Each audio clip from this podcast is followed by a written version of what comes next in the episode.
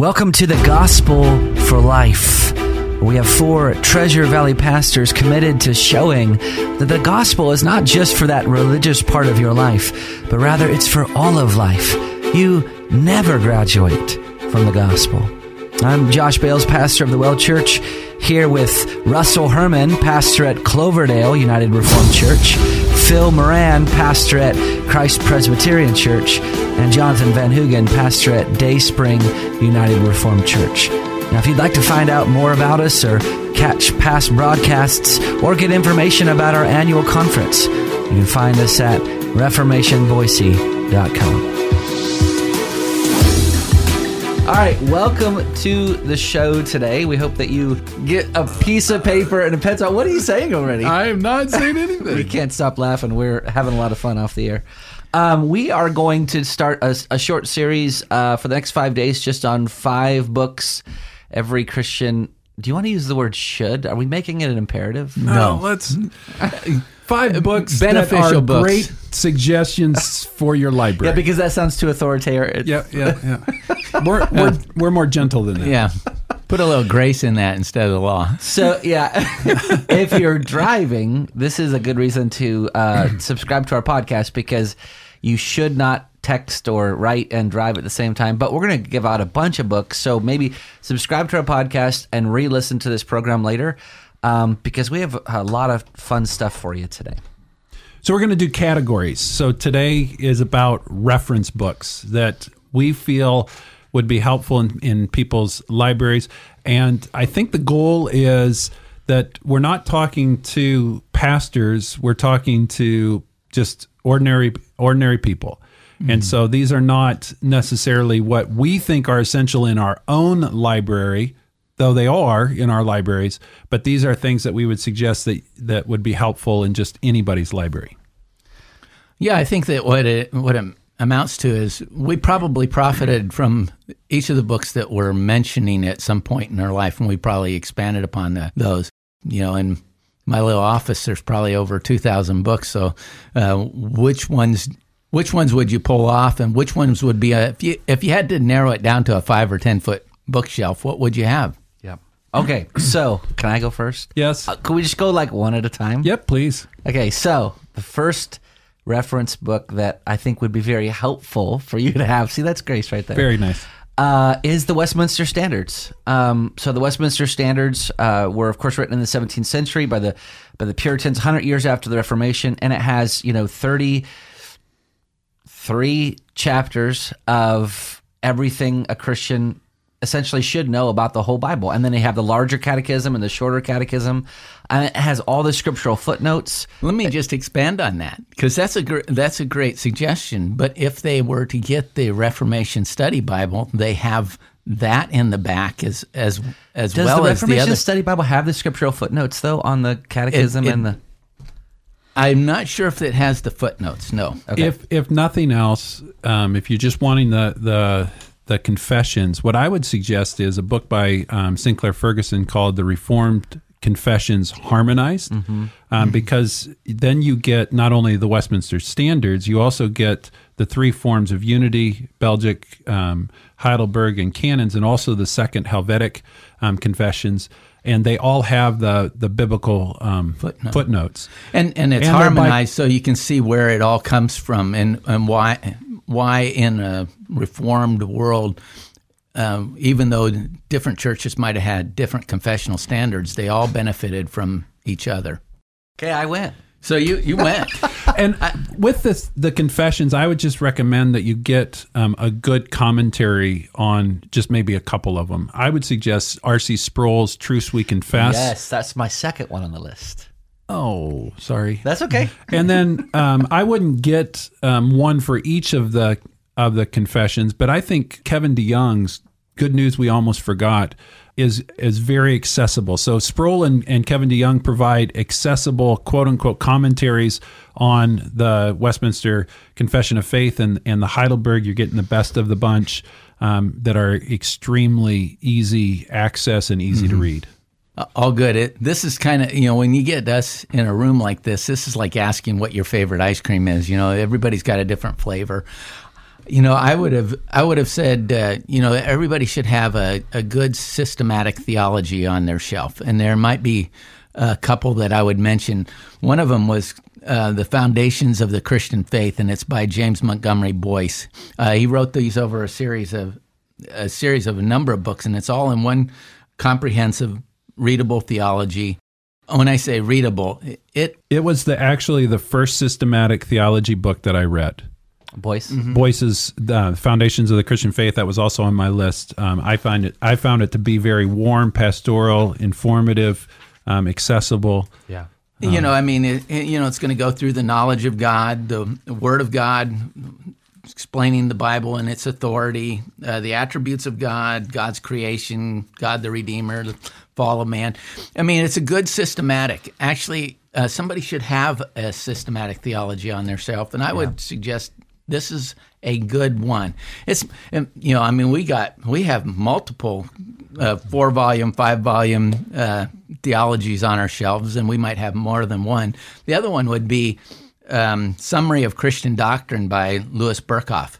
And uh, this is just a summary of a larger uh, volume, but what's helpful is as it summarizes the same things that you'll find in the systematic by Boice. What it does is there's some questions and answers at the at the end of each chapter that you can reflect on to help you uh, determine whether you actually understood what you read in in those pages. Yeah, there are, um, like Jonathan was saying, we, we have massive sets, but um, those two um, are extremely accessible. I think Concise Theology by Packer is also one that is Awesome, yeah. is is a smaller systematic. Um, R.C. Sproul's Everyone's a Theologian is a systematic theology of sorts. Dr. Martyn Lloyd-Jones' Great Doctrines of the Bible. Uh, They're actually sermons on the Westminster Confession of Faith, so it serves as a systematic theology book, but a little bit more, uh, a little bit maybe less academic since it's um, because sermons. in, sermons. That's why I like Boice's. It's a very readable um, a book in that regard. Um, we we talk. You could name a number of different systematics that are helpful, and I, in fact, I, I would I would just include other um, helpful books on my five foot shelf. I, I would I would include a good apologetics book. You know, a, a, one that begins to answer some of uh, the questions that your neighbor might have about Christianity. You know, maybe it's something that you have not wrestled through, but these are the questions that come up in the world. So I would I would uh, maybe think of something like uh, something simple like the Case for Christ by Lee Strobel, which begins and, and lays out the arguments for uh, Christ, his resurrection. He's got a number of different ones: case for faith, case for a creator. But I, I would say the case for Christ would be a good, usable apologetic and you'll benefit from it too I, you know there's something devotional devotional about understanding why you believe something Yeah, I would say that you should have um, a, a, a solid um, study Bible. Um, I think there's lots of good choices. Reformation Study Bible, ESV Study Bible. Why is the Reformation Study Bible so good? Uh, I like the Reformation Study Bible one because you have almost like a, a, a mini seminary in the back of it with the articles that are there. You have the confessions in the back, but you also have notes that are from a Reformed perspective that are going to link all of the the Bible together. There's they have cross references. Um, so you're just getting a ton of tools. It's- they have theological articles embedded um, on um, the big theological doctrinal um, points throughout Scripture, and they just provide you just a ton of resources um, within it. it's a little more useful than say you know they they've the study bible market has been you know just overblown you can find one for singles for military for you know women for men One, one armed kayakers. Yeah, one armed kayakers and that. But this this actually Russ is mentioning, it's useful because of you got a little mini theology going on. Actually, if you have a good study Bible, you have a good hymnal, um, you have quite a you have foundation for understanding God's word.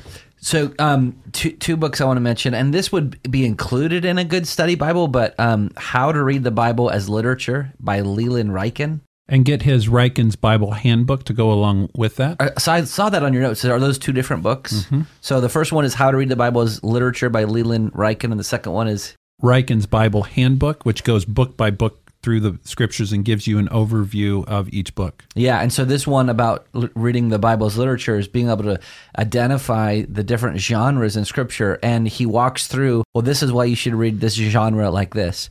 So that'd be one of them, and then um, this is a Puritan that I, I, I'm going to use law here. I think everyone should have on their shelf. Oh boy, here we go. Matthew Henry's commentary on the whole Bible. You know, I mean, so you get not only a good. Um, so the Puritans were very good at explaining the text and then applying the text, especially to the heart. It's where we get the language of experimental or experiential theology. And Matthew Henry does it really well. Well, I, I would agree that that's a, a wonderful commentary. And, uh, you know, I, I'm not trying to fill everybody's shelves in that. In fact, a lot of this material is on online. Bible Gateway. If if you're if you use Bible Gateway uh, for um, finding scripture passages uh, off your internet, you'll notice there's there's um, some free study notes. Um, actually, the Reformation Study Bible is on there as a free, um, I didn't know that. as something free, as well as Matthew Henry. So I'm just a, I'm a paper guy. You know, I, I agree.